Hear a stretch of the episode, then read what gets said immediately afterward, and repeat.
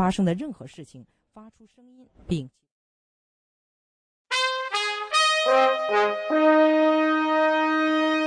美国之音现在继续播送中文节目。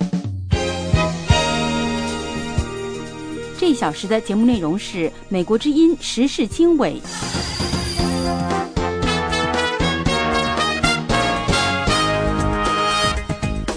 各位听众，大家好，欢迎收听《美国之音》在四月三十号星期二从美国首都华盛顿为您直播的时事经纬节目。我是您的主持人黄耀一。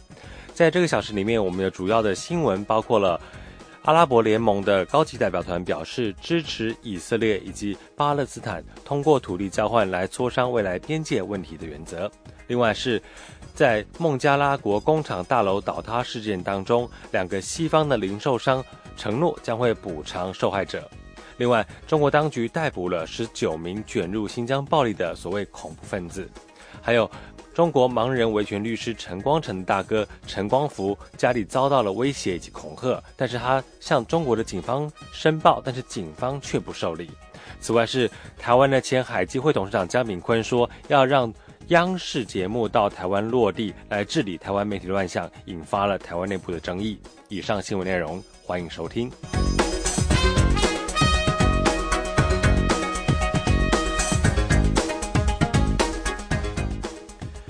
美国之音的时事经纬，首先先来关注在巴勒斯坦以及以色列方面的消息。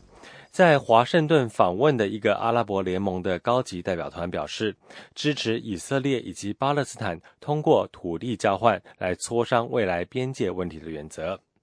卡塔尔首相。哈马德星期一会晤了美国国务卿克里之后说，他的代表团支持通过冲突双方共同的协议进行可比较的以及小范围的土地交换。哈马德的评论似乎表明是对阿蒙长达十年的以巴和平倡议的修正。该倡议呼吁以色列从1967年中东战争中占领的所有土地上撤走，重新回到1967年之前的边界。以换取同所有阿拉伯成员国的全面和平。阿蒙的最新立场似乎也反映了对奥巴马总统2011年的和平指导方针的支持。奥巴马的和平指导方针要求以以色列以及巴勒斯坦以1967年边界线为基础，用互相认可的交换来进行边界的谈判。两个西方的零售商承诺将会补偿孟加拉国工厂大楼倒塌事件当中的受害者。当时工人们正在为供货商工作。英国的普里马克以及加拿大的罗布劳公司星期一说，他们将努力确保受害者以及他们的家人得到立即以及长期的援助。这栋倒塌的大楼当中有几家制衣厂。孟加拉国的总理希哈纳星期一首次视察了首都达卡之外的事故现场。这次的大楼倒塌导致了三百八十多人死亡。中国当局逮捕了十一名据称参与同警方冲突的嫌疑人。新疆喀什的冲突导致了二十一个人死亡。当局称，上星期二发生在以维吾尔族为主的喀什事件是宗教恐怖主义犯罪。不过，活动人士否认这种说法。国营媒体说，十一名嫌疑人星期一被逮捕。此前有八名嫌犯在事发现场被捕。报道说，警方收缴了一批土制的爆炸物、杀伤性武器以及东突恐怖分子的旗帜。新疆警方说，这些嫌疑人属于九月组建的一个恐怖主义团伙，他们曾经观看极端主义的录像，参加非法的宗教活动。他们说，该团伙曾经测试过爆炸物，并且计划今年晚些时候在喀什人口稠密的地方干出点大事儿。不过，警方没有详细说明。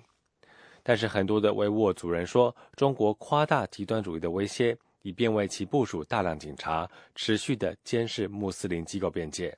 还有很多人抱怨，由于大量汉人的涌入，维吾尔的宗教以及文化受到了歧视。这是美国之音的中文广播。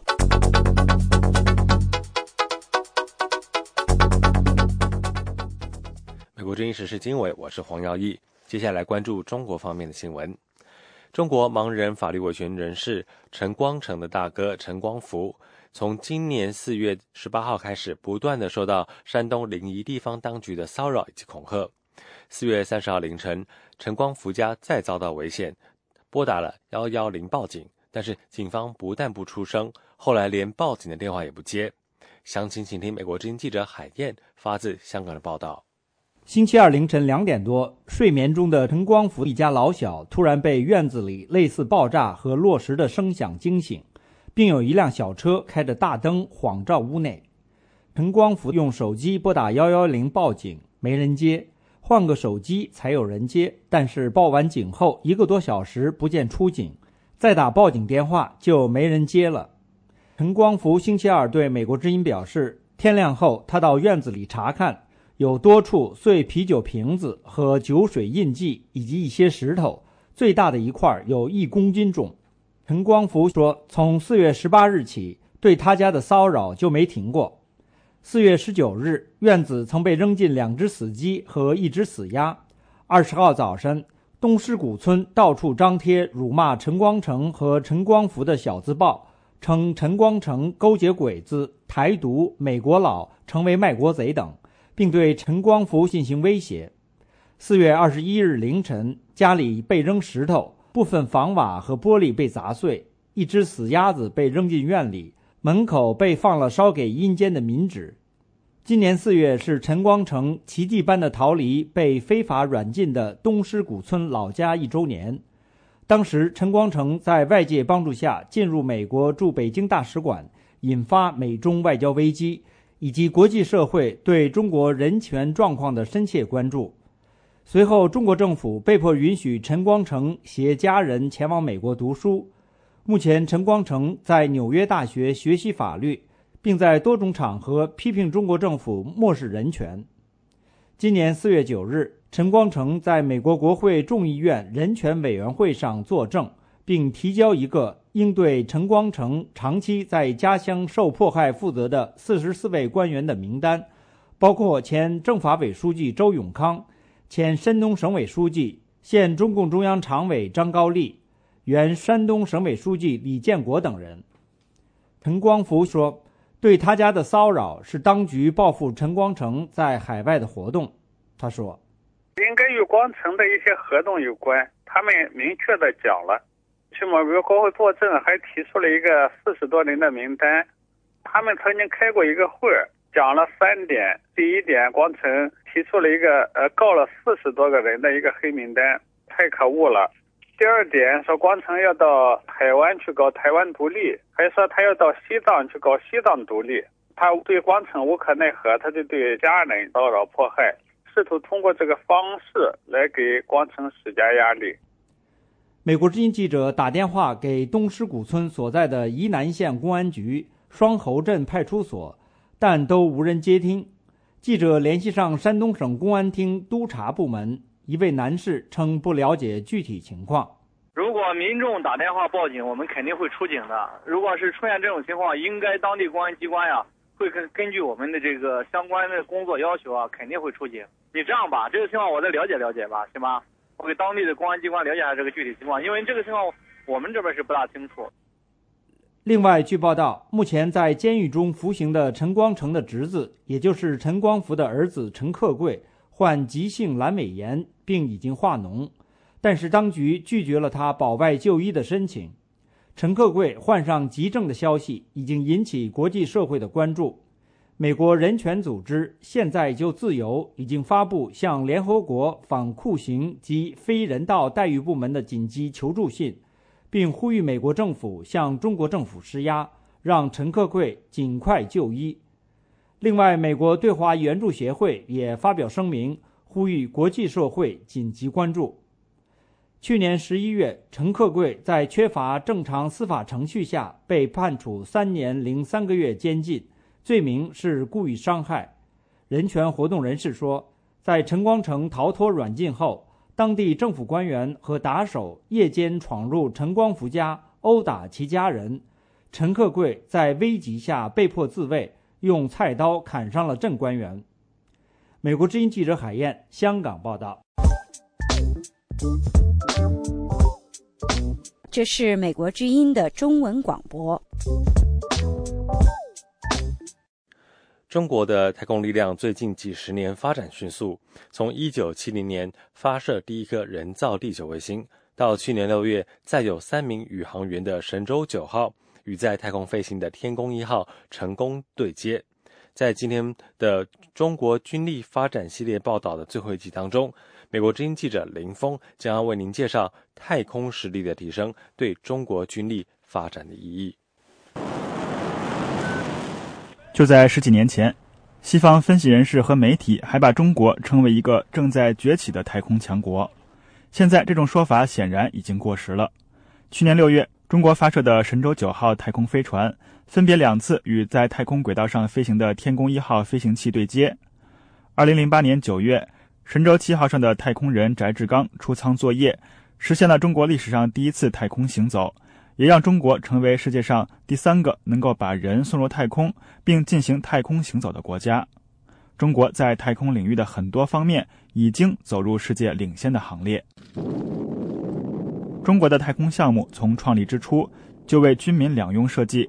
而且完全由中国军方负责，因此中国太空实力的不断增强，也标志中国正在成为一个太空军事强国。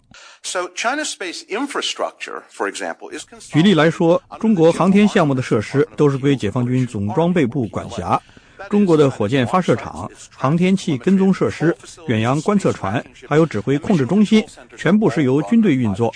无论是发射民用卫星还是军用卫星。当然，中国发展太空项目的根本目的，首先是为了促进经济发展和提高综合国力，特别是在一九八零年代，中国太空项目刚刚起步之时。太空被看作是一个集众多高科技于一身的领域，它包括先进材料、发电、精密仪器制造、能源储存、电信、电脑和高级设计。所有这些都被认为是有助于打造一个强大的国家经济发展基础。在这一阶段，中国发射了以民用目的为主的地球同步卫星、极地轨道卫星、通信卫星、地球观测卫星，用于城市规划、农业发展和筑路等方面。中国自主研发的北斗卫星导航系统，在2008年四川大地震的救灾工作中发挥了重要作用，不仅提供了定位和导航功能，还发挥了关键的通信功能。但北斗导航系统也是从一开始研发就具有军民两用的特点。近年来，中国的太空项目发展越来越具军事意义。二零零七年一月，中国成功的进行了一次反卫星导弹试验，用携带动能弹头的火箭将一颗在轨道上运行的气象卫星击毁。二零一零年八月，中国发射的两颗小型卫星“实践六号”和“实践十二号”在太空碰撞。意味中国成功完成一次空间交会对接实验，不仅为中国神舟飞船和天宫飞行器对接提供了前期技术验证，也具有深远的军事意义。这两颗卫星表面上都是民用科研卫星，但卫星的交会对接行为，不用说，是带着非常明显的军事意义的。卫星碰撞的军事意义在于，这一实验的成功标志中国可能已经掌握了反同步轨道卫星技术。地球同步轨道是通信卫星和导弹预警卫星等重要军民用卫星之所在，因此这次试验令美国和西方大国深感不安。众所周知，美国及其盟国的绝大多数军事行动和部署，包括反导弹系统、战机和军舰导航系统以及通讯系统，都严重依赖于卫星。随着中国经济实力的不断提升，中国已经越来越有能力将其科技发展的成果应用到太空军事领域。美国国防部向国会提交的2012年中国军力报告指出，除了反卫星技术以外，中国的反空间能力还包括使用干扰技术和激光、微波以及网络武器。这些太空技术都对美国最先进的武器系统构成挑战和潜在威胁。由于中国在空间技术开发和应用方面缺乏透明度，再加上近年来中国在载人航天领域取得了突飞猛进的发展。一些分析人士建议，美国应开展与中国在太空领域的合作，从而有机会加深对中国太空项目的了解。但华盛顿智库传统基金会研究员程斌警告说，鉴于中国太空项目军民两用的本质，任何与中国在太空领域的合作都意味和中国政府或者是中国军方打交道，从而几乎肯定会成为中国情报刺探部门的猎物。那些呼吁我们应该加强与中国合作的，需要注意到，无论是在太空项目合作，也就是说要和中国军方打交道，还是与中国航天工业合作，也就是和中国国企打交道，我们所说的合作是要在这个层级上进行，这并不是民间对民间的交流。所以，对中国方面来说，无论是从军事角度还是商业角度，搜集信息都是必不可少的。这也意味着。我们的航天产业很有可能会成为中国情报部门的目标。在可以预见的未来，中国将继续大力发展其太空项目。对于具有军民双重意义的中国太空项目来说，在太空领域保持领先，将远远不止于在军事领域的优势。VOA 卫视林峰，华盛顿报道。美国之音时事经纬，欢迎收听。美国之音的时事经纬，我是黄耀义。四月二十九号是北大的右派才女、民主斗士林昭被秘密枪决的四十五周年忌日。但是在这四月二十九号的前一天呢，包括了前中共改革派领导人胡耀邦的三子胡德华在内的一些人在北京聚会，而纪念了林昭等人。下面请听美国之音记者海燕在香港的报道。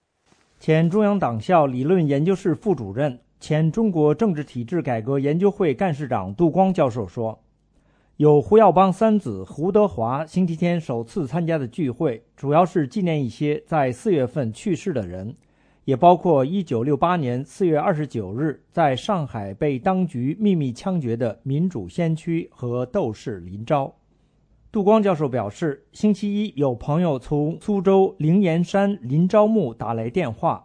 说许多人前往悼念林昭，受到当地警察等人的阻拦和殴打，他对此表示不解。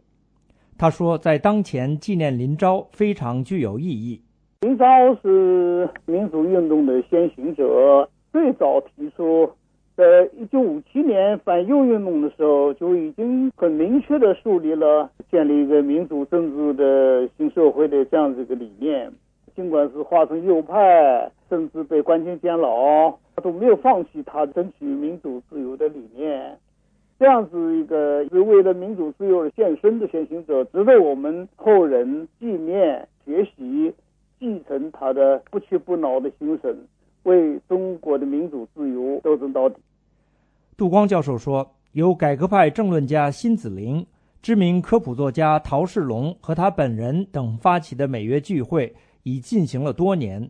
近年来，由一些前右派的子女负责组织活动。对外披露萨斯疫情的前解放军军医蒋彦勇经常参加。前改革派领导人赵子阳智囊鲍同参加了四五次。胡耀邦三子胡德华则是第一次参加。杜光说，星期天的聚会有四十多人，其中包括一些年轻人。他说。昨天那个讨论内容，一个是纪念呃李顺之去世十周年，胡耀邦去世二十四周年，另外还有林昭、张志新，他们都是四月份去世的。我们一般都是有老年人一个月见一次面，些主要就是交流一些思想，随便聊聊天吧。碰到一些有关的问题的话呢，也有些主题吧。一九三二年出生的林昭，本名彭令昭。一九五七年，在北京大学上学期间被划为右派，后被当局以阴谋推翻人民民主政权罪和反革命罪，从一九六零年起长期关押。他在狱中坚持信仰，并书写了二十万字的血书和日记，控诉对他残酷政治迫害，表达追求人权、自由和平等的信念和追求。林昭一九六八年四月被当局秘密枪决。美国之音记者海燕，香港报道。这是美国之音的中文广播。江苏省苏州市的警方日前严格控制民众自发参加纪念原右派学生林昭的活动，有一人是遭到警员殴打，而这个事件被视为是观察当前中国政治氛围的一个窗口。下面，请听美国之音记者申华从华盛顿发来的报道。一九六八年四月二十九日，原北京大学右派学生林昭在上海被秘密枪决。林昭被视为是为中国思想和信仰而死的中国知识分子。当年他被处决后，当局还要求其家属缴纳零点五元的子弹费用。林昭墓地位于江苏省苏州城外。今年四月二十九日是林昭遇难四十五周年纪念日。星期一，全国各地的百余名民众自发来到苏州祭扫。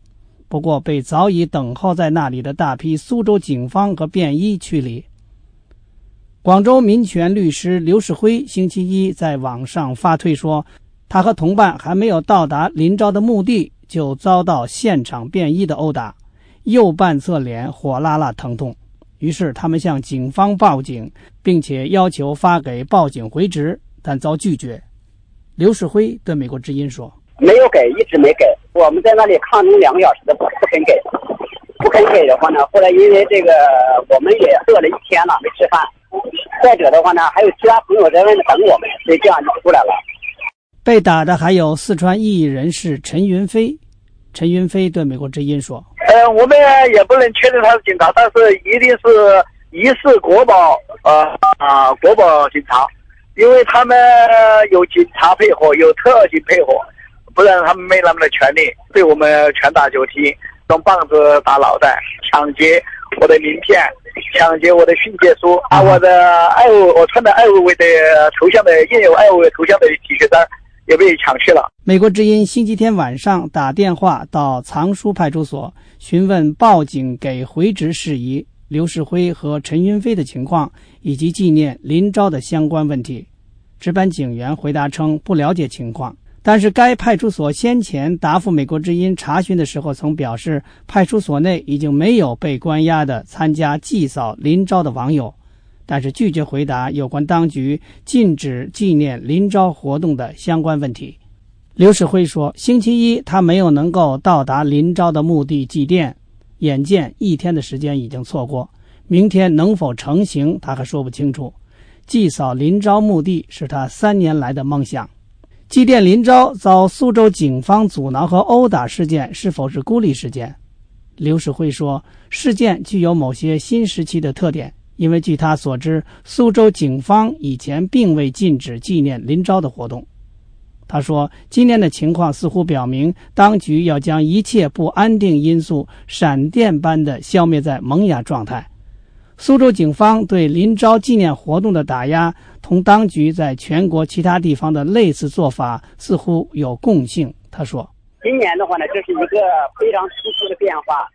习近平当总书记以后啊，他们再往回收，因为以前可能就是说有有意无意的放了那么一点，现在要往回收。现在其实都收的步骤。”陈世辉说：“他前来苏州凭吊林昭很低调，只是现场拍了照。”既没有打标语，也没有穿印有口号的 T 恤衫，和前不久一些人高调举牌呼喊口号的抗议活动完全不同。即使这样，当局都不放过，看来控制何等之严。香港南华早报说，苏州日前驱散林昭纪念活动的情况表明，揭露文革暴行依然是敏感话题。无独有偶，重庆的一个红卫兵墓园，清明期间禁止开放。因为里面埋葬着当年一些杀人的红卫兵以及死于红卫兵手下的人。美国之音记者申华，华盛顿报道。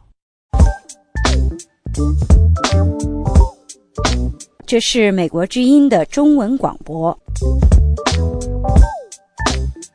美国之音时事经纬，我是黄耀义。接下来关注台湾方面的新闻。台湾朝野立委要求军方以及国安单位做好网络的防护工作。并且增强电子信息战的作战能力。下面，请听美国之音特约记者张永泰从台北发来的报道。台湾国防部长高华柱星期一在立法院接受质询时表示，台湾军方目前非常重视网络的安全，并且提升了信息作战的能力。我们必必须要重视这个问题。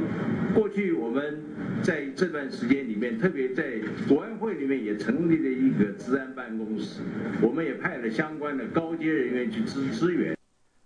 高华柱部长指出，除了原有的信息电子作战指挥部三个中队之外，还即将成立第四个中队。上个月在外岛澎湖所举行的汉光军事演习也纳入相关的演练科目。在野的民进党立委肖美琴表示，台湾军方目前的武器非常依赖卫星通讯，这也是未来敌军攻击的重点，国防部必须高度重视。以后的作战，好，不是中国军在澎湖抢滩呐，我们不是施琅当年在打台湾的那种打法了，不是在澎湖抢滩呐，你反而网络攻击对国家安全的一个伤害，对我们基础设施的伤害，各种的伤害影响的层面是更大。肖美琴委员还说，中国军方在上海浦东的六幺三九八网军部队，日以继夜。有系统的对全世界进行攻击，已经成为美中之间重要的安全议题。执政的国民党立委林玉芳表示，台湾高速铁路日前因为信号故障出现开通之后首次停驶的记录，国安局应该调查原因，是否是受到中国网军的攻击。此外，台湾国安局也应该学习中国军方。吸收民间的黑客加入服务的行列。台湾国安局副局长张光远答复指出，目前初步排除高铁停驶事件和中国网军攻击有关。至于国安单位确实在招募民间的信息人才，他说，必要的时候，台湾网军也有攻击的能力。在野的民进党立委蔡黄朗表示。防止网军的攻击，除了治标还要治本，重点是绝对不能让有中资背景的企业参与台湾的信息产业活动。华为跟中国中兴公司啊，它大量的在台湾投标。现在包括我们的很多那个网络基地台啊，无线电的控制器啊，好，还有这个所谓软体城市啊，他们都标了很多。你让他们得标的话，这个等于是开了一个一个一个网络的漏洞，治安的漏洞。蔡王朗委员还说，中国方面还将来台出售十万台小米手机，这些手机是否含有窃听设备？国安单位应该进行研究。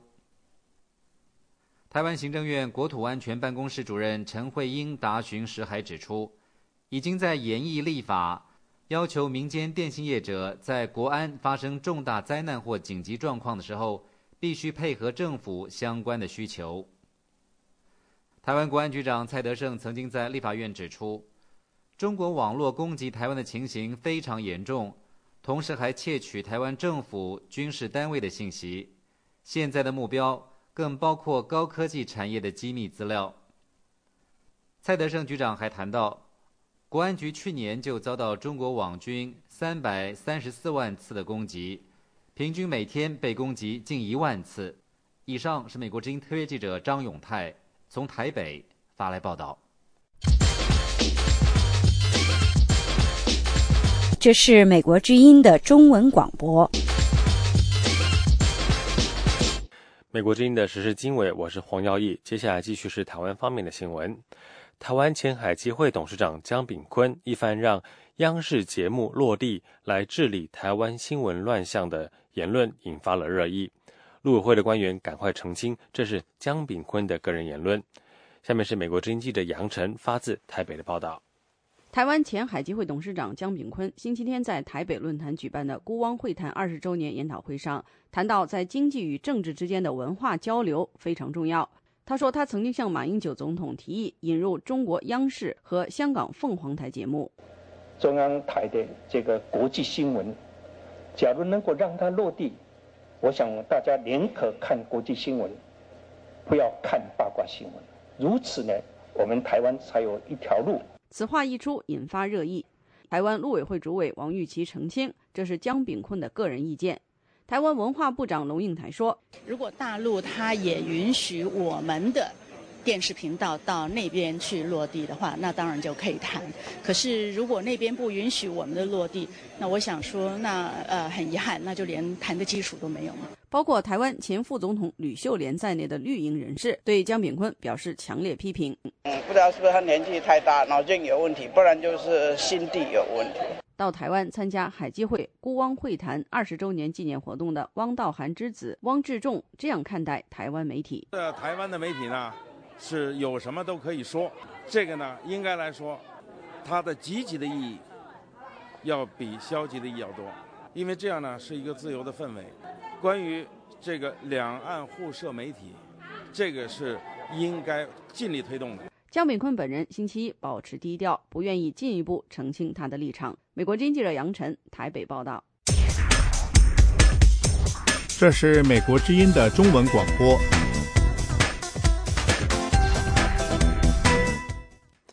几十年前，台湾是经济发展最快的亚洲四小龙之一，但是后来许多的工厂迁出台湾，中国大陆成为这个地区经济发展的火车头。迫使台湾越来越依靠东南亚的工人来振兴经济，这些工人在帮助台湾提高竞争力。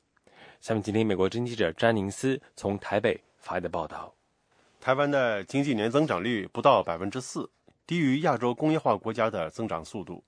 在两千年之前，台湾经济快速发展，GDP 达到四千六百七十亿美元。当时，台湾为许多高科技产品进行代工生产。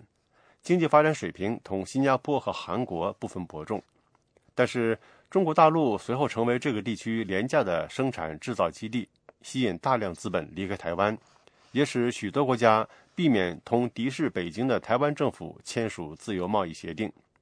另外，台湾的人口出生率也在下降，平均台湾妇女只生一个小孩，台湾因此成为世界上人口出生率最低的地区之一。这种情况对生产力构成威胁。不过，外来工人的增加正在使台湾恢复经济活力。为外来工人提供帮助的天主教牧师彼得·奥尼尔说：“东南亚工人从事高价值的工作，每天工作长达十八个小时，而工资却低于台湾人。” Those industries are where the working conditions are very dangerous, very hot. 奥尼尔说：“他们工作的环境非常危险，非常热，很不舒服，因为台湾人不再愿意从事制造业工作。目前有四十五万东南亚工人生活在台湾，而十五年前只有二十七万人，其中有一半以上的人来自印尼，其他人来自泰国、菲律宾或者越南。外来工人以短期劳工签证来到台湾。”挣最低的工资，一般来说，他们工作三年后，工资会涨到能有余钱寄回国，接济相对贫困的家人。台湾政府去年放宽了对外来劳工的法律限制，允许更多的外国工人入境。这一措施是吸引台商把工厂从大陆搬回台湾的总体政策的一部分。一些台商的工厂已经在大陆经营了近三十年。至于外劳对台湾经济贡献有多大，目前还没有官方的估计。不过，为外劳服务的非政府组织天主教外劳服务中心的管理人员刘少英说：“外劳帮助当地工厂留在了台湾。会面临到问题，就是老板可能会把这边的工厂变得比较小，然后他可能会把工厂移到大陆或者是移到东南亚地区去，因为那边的人力比较便宜。”他们会把工厂往外迁，留在台湾的就会比较少。台湾越来越依靠外劳，这一点很像香港、新加坡和其他一些国家，他们都依靠贫穷的邻国提供劳动力。在台湾的外劳从事各种工作，菲律宾人在台湾的信息产业里当工程师，泰国人在工厂从事重体力劳动，其他东南亚国家的人上渔船打工。许多台湾人认为打鱼是危险的工作。十万多来自越南的外劳照顾台湾的老年人，年轻的台湾人便可以脱身外出工作，否则这些人必须在家照顾老人。家政工每月工资相当于五百三十美元，工厂工人每月工资六百三十八美元，这两类外劳的工资都低于台湾平均工资。菲律宾人伊曼努尔。纳诺卡特卡特一年前来到台湾，在一家家族企业工作，拿最低工资和加班费。For now, because economic is down, so the exchange rate is small. Still, if you work. 他说，现在经济不好，所以变化不大。即便如此，和菲律宾比起来，在这里挣得更多，这里的工资不错。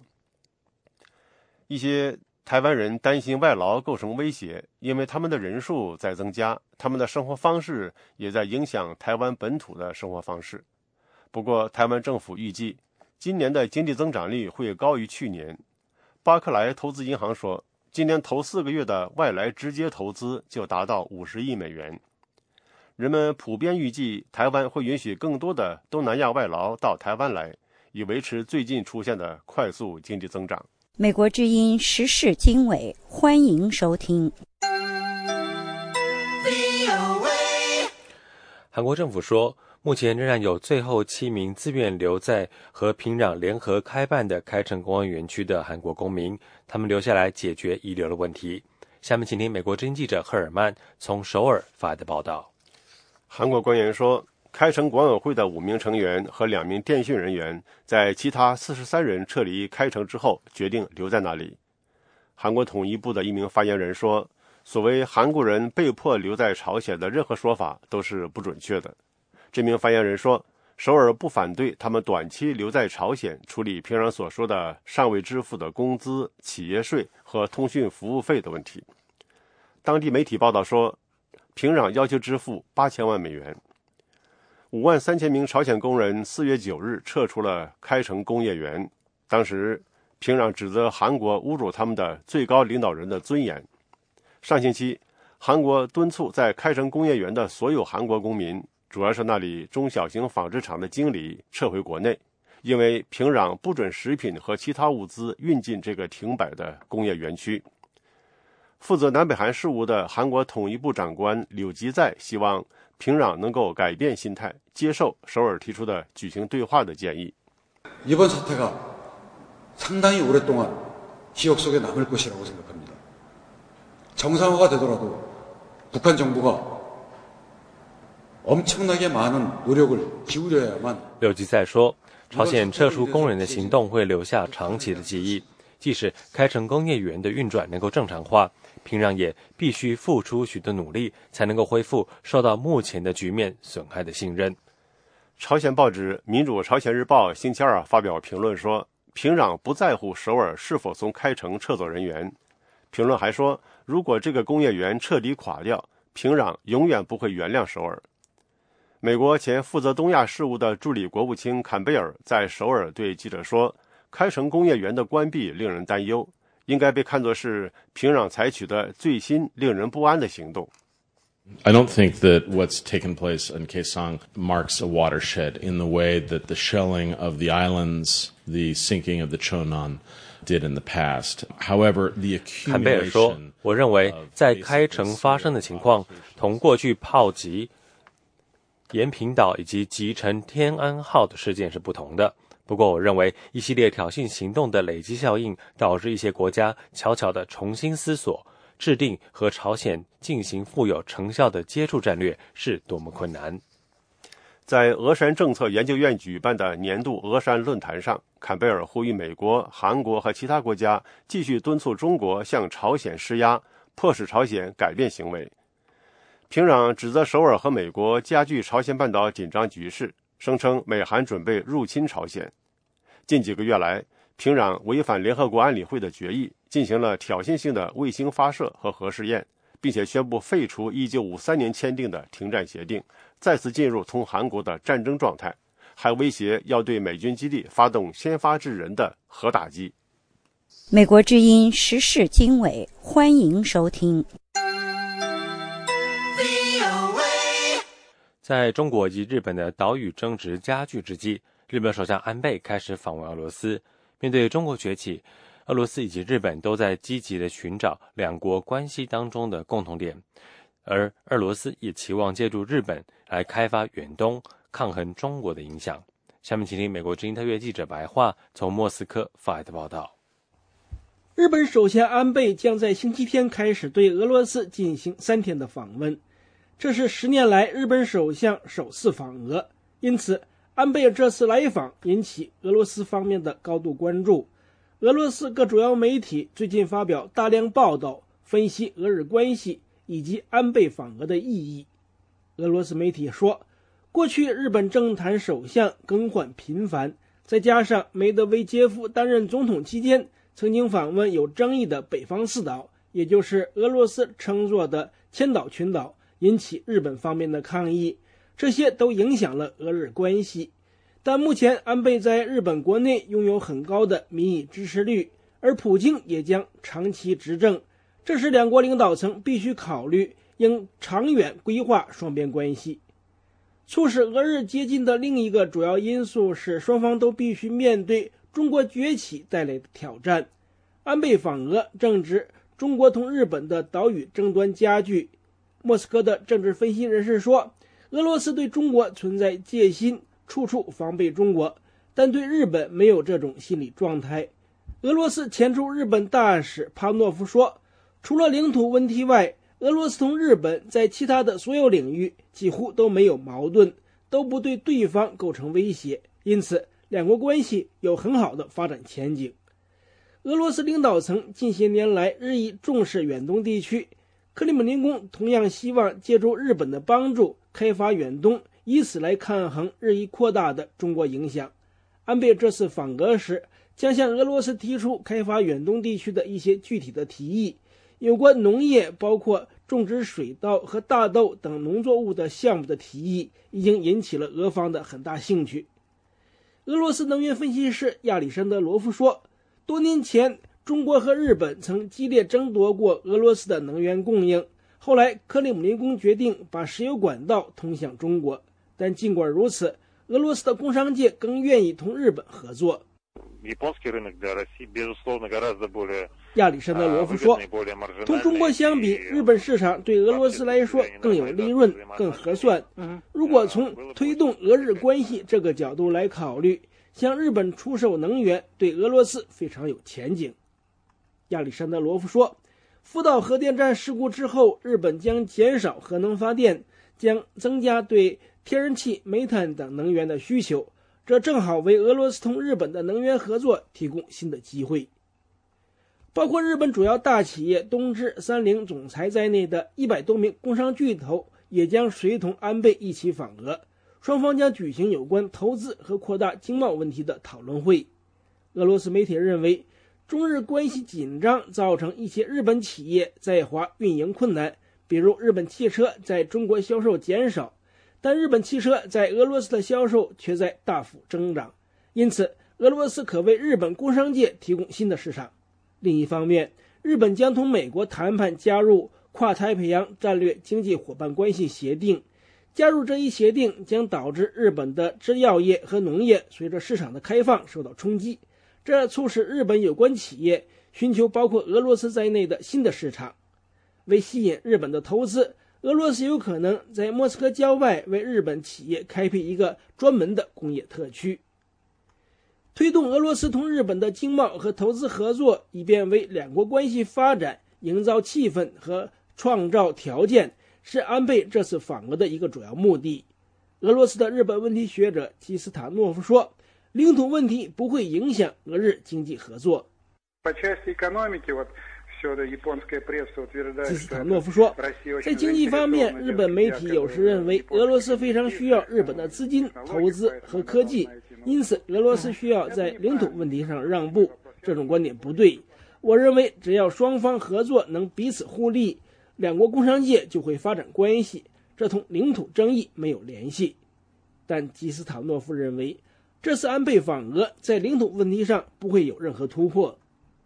俄罗斯学者说，安倍访俄能使俄日关系重新启动，为双方关系未来发展奠定基础。日本外相上个月访俄，为安倍访问做准备时，曾经提到，安倍要建立他同普京之间的私人友谊。安倍星期一将会晤普京，双方将会签署一系列协议。另一名俄罗斯学者认为，利用安倍访问，日本会尽量地展示出俄日合作对抗中国影响的姿态。但日本插手让俄罗斯疏远中国，这不太可能。不过，日本将积极寻找中国同俄罗斯关系中的薄弱环节。分析人士说，中国新领导人习近平在上个月刚刚访问了俄罗斯，俄罗斯成为习近平上任之后第一个出访的国家。在俄日中三角关系中，中国和日本现在都有求于俄罗斯。这是俄罗斯目前处在非常有利的地位。以上是美国之音特约记者白桦从莫斯科发来的报道。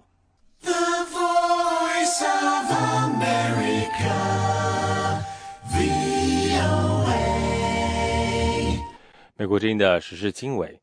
中国新上任的驻美国大使崔天凯说：“美中战略互信目前还不够。事实上，如何构建美中战略互信，也是美国民间团体百人会的年会关注话题之一。”下面听听美国之音记者思阳的报道。First, building strategic trust in China-U.S. relations. 战略互信是对对方的战略意图有信心，对对方是否有所谓的隐藏的议程有信心。我们必须承认，这样的一种信心，目前两国之间还不够，达不到两国重要关系所需要的水平。到华盛顿旅行不久的崔天凯，星期四在美国华人精英组织百人会的年会上发表演讲时，做出了上述表示。百人会是由在美国社会中有影响力与知名度的华裔人士组成。今年的年会在华盛顿举行，会议就如何建立美中战略互信、美中合作与竞争的国际影响等一系列的话题进行了讨论。原美国国家情报总监丹尼斯·布莱尔在百人会的小组讨论中说：“美中之间的互信不存在，其主要原因是中国认为美国在国际事务当中的终极目标是维持其霸权和主导地位。” On the American side, I think that the situation is somewhat more complicated, but I see two. 美国方面的原因更复杂，但主要有两个因素。第一个比较简单，中国是威权政府体系。美国人从本质上来说不会信任一个压制人民的政府。第二是更复杂一些的担忧，那些了解美国的人都认同这一点。我们相信中国的行动指导原则是强权政治，而美国的行动是由制度，所有国家都应该遵守的制度来指导。随着中国的经济和军事力量的增长，我们看到中国也越发强硬。我们不知道中国的野心是否有节制。美中经济和贸易联系一直被认为是两国关系当中最积极、最蓬勃发展的关系。但是，美国负责经济、能源和环境事务的副国务卿罗伯特·霍马斯说，这种战略不信任甚至影响到了经济领域。Notion of mutual benefit, which is really characterized the economic. 很长时间以来，互利一直是美中经济贸易联系的主要特点。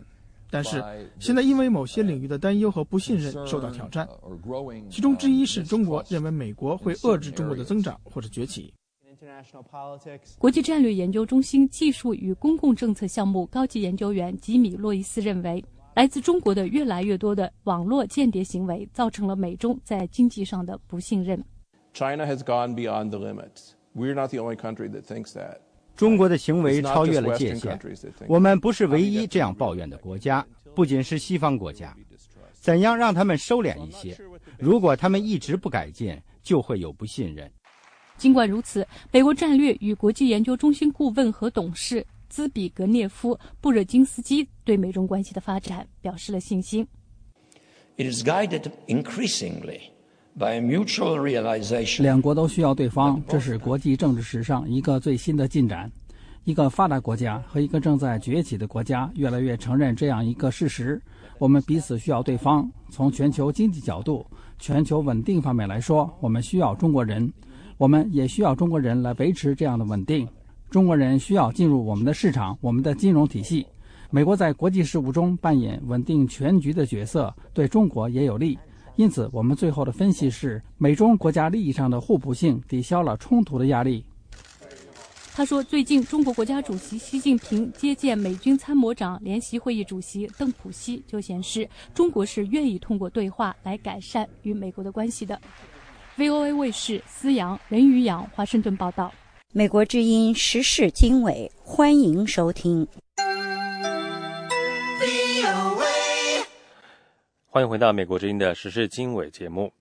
美国国家篮球协会的篮球运动员杰森·柯林斯宣布自己是同性恋，成为第一个在美国主要的职业运动队中公开自己性取向的现役运动员。身为自由球员的中锋杰森·柯林斯，在本星期的《体育画报》杂志的封面文章上透露，自己是一个同性恋者。柯林斯已经在国家篮球协会当中打了十一个赛季的篮球。柯林斯写道：“他并不是想成为美国主要的职业运动队当中第一个公开的同性恋者，但是他非常的高兴将就此展开对话。”柯林斯说：“去年当他在斯坦福大学的朋友及室友，也就是美国联邦众议员乔·肯尼迪参加波士顿同性恋自豪游行时，他才第一次的意识到有必要公开他的性取向。而这个月波士顿马拉松连环爆炸案最终说服他世事无常，他不应该等到条件完全成熟再出柜。”柯林斯在星期一得到全国各地的大大力支持。美国国家篮球协会 NBA 的总裁大卫·斯特恩说：“国家篮球协会为他能够在这个非常重要问题上率先表态而感到骄傲。”奥巴马总统则亲自打电话给柯林斯表示支持。白宫发言人卡尼称，柯林斯公开他的性取向是美国改变对同性恋态度的又一事例。柯林斯在过去的赛季当中为波士顿凯尔特人队以及华盛顿的巫师队效力。在他的职业生涯当中，他曾经在六支的 NBA 球队当中打过球。美国预防医学工作组建议所有的美国成年人进行 HIV 的检测，不管他们是否有感染艾滋病毒的风险。这个政府资助由医生以及科学家组成的小组星期一公布了这项建议，要求年龄在十五岁到六十五岁的每个人都要进行 HIV 病毒的检测。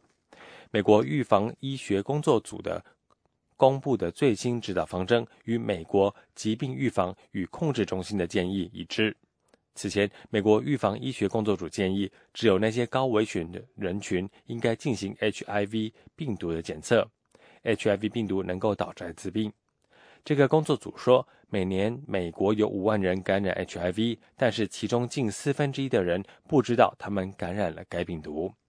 另外一项建议是，不足十五岁的少年以及超过六十五岁的成年人，如果他们是 HIV 病毒感染的高危险群，也应该进行 HIV 的检测。工作组还建议所有的孕妇都要进行 HIV 的检测。这些建议没有规定人们应该要多么的经常进行 HIV 的例行检测。美国之音时事经纬，欢迎收听。美国之音的实时经纬，接下来继续关注俄罗斯消息。俄罗斯与日本的高级官员称赞安倍首相访问俄罗斯，使得双方关系翻开新的一页。俄罗斯承诺要为日本创造投资的特别环境，而两国经济界认为领土问题不妨碍做生意。俄罗斯工商人士说，中国有兴趣对远东能源投资，而日本的资本可以为俄罗斯带来新的高科技。下面请听美国之音特约记者白话从莫斯科发来的报道。俄日两国都对日本首相安倍的这次莫斯科之行感到满意。日本外务省的一名新闻发言人，在莫斯科表示，安倍访俄很成功，取得了预期的结果。安倍表示，他同普京建立了相互信任的私人关系。官方的俄罗斯电视台报道，俄罗斯有能源，日本有科技，双方可以互补。安倍这次访俄成为俄日关系的转折点。报道说，安倍的父亲日本前外相安倍晋太郎二十七年前访问苏联时，在莫斯科植物园种下的樱花树，每年五月都要开花。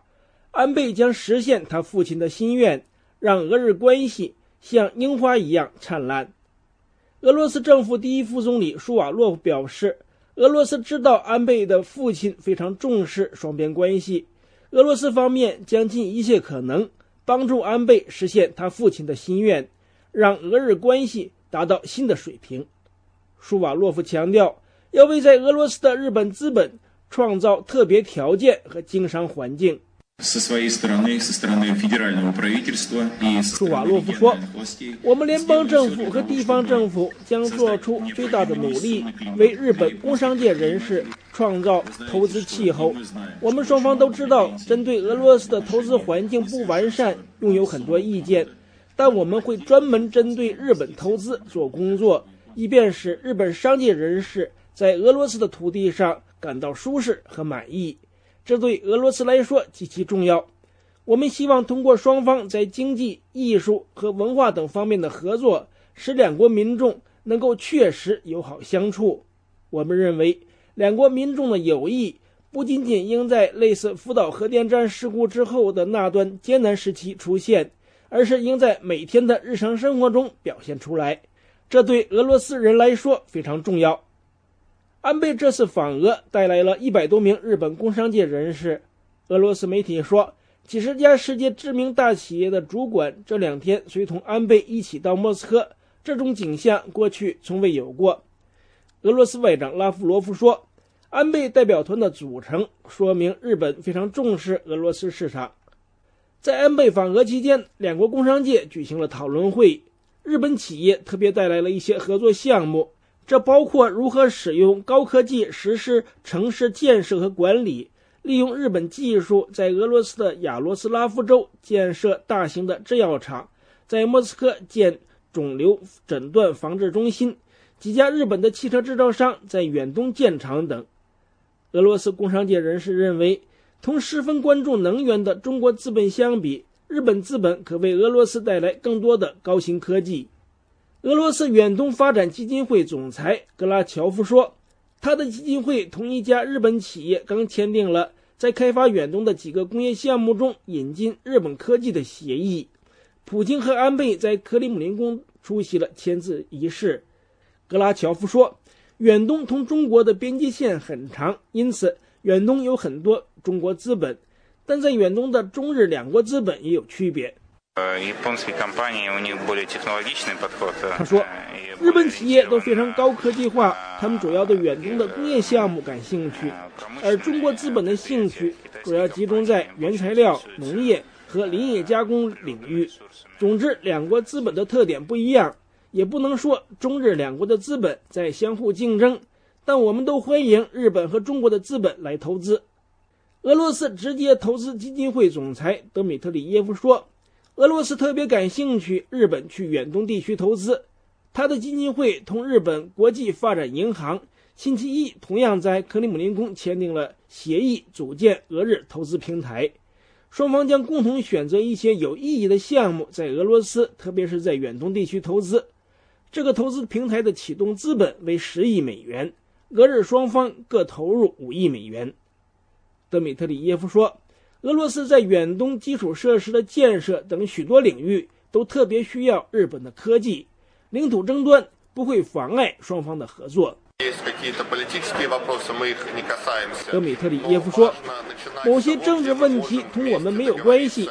重要的是，我们应该开始在我们能够达成协议、能够使我们彼此愉快的领域合作。这些合作能够创造工作机会，促进经济增长。”推动双边贸易，特别是能够有助于远东地区的开发。我们应该聚焦这些领域。当我们建立了经济基础之后，政治问题也就比较容易解决了。俄罗斯学者和官员认为，俄日扩大经济贸易合作能够为解决领土争端创造有利的气氛。普京星期一在会晤安倍之后也表示，扩大经贸合作是解决和平条约签订问题的最好的工具。安倍在会晤普京后表示，几个小时的会晤坦率友好，两国领导人还确定要加强在战略安全领域的磋商。双方决定建立有国防部长和外长参加的“二加二”会晤机制，两国外长也应该一年至少会晤一次。为了加强人文交流，两国还计划互设文化中心。以上是美国之音特约记者白桦从莫斯科发来的报道。这里是美国之音的中文节目。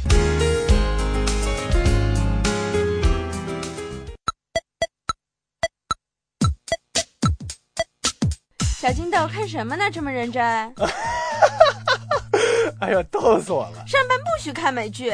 什么看美剧？我学习呢。这可不是一般的美剧，这是另类英语教学美剧。美语怎么说？你英语不是专八吗？不用学啦。我专八还优秀呢，还不是哑巴英语？这里教的词儿我都没听过，你也赶紧的吧。美国之音新版视频英语教学节目《美语怎么说》，主持人 Mike 和杨林带您走进美国年轻人的日常生活，边乐边学地道美语。上新浪微博或者优酷搜索“美语怎么说”，精彩原创视频每周更新，敬请关注哦。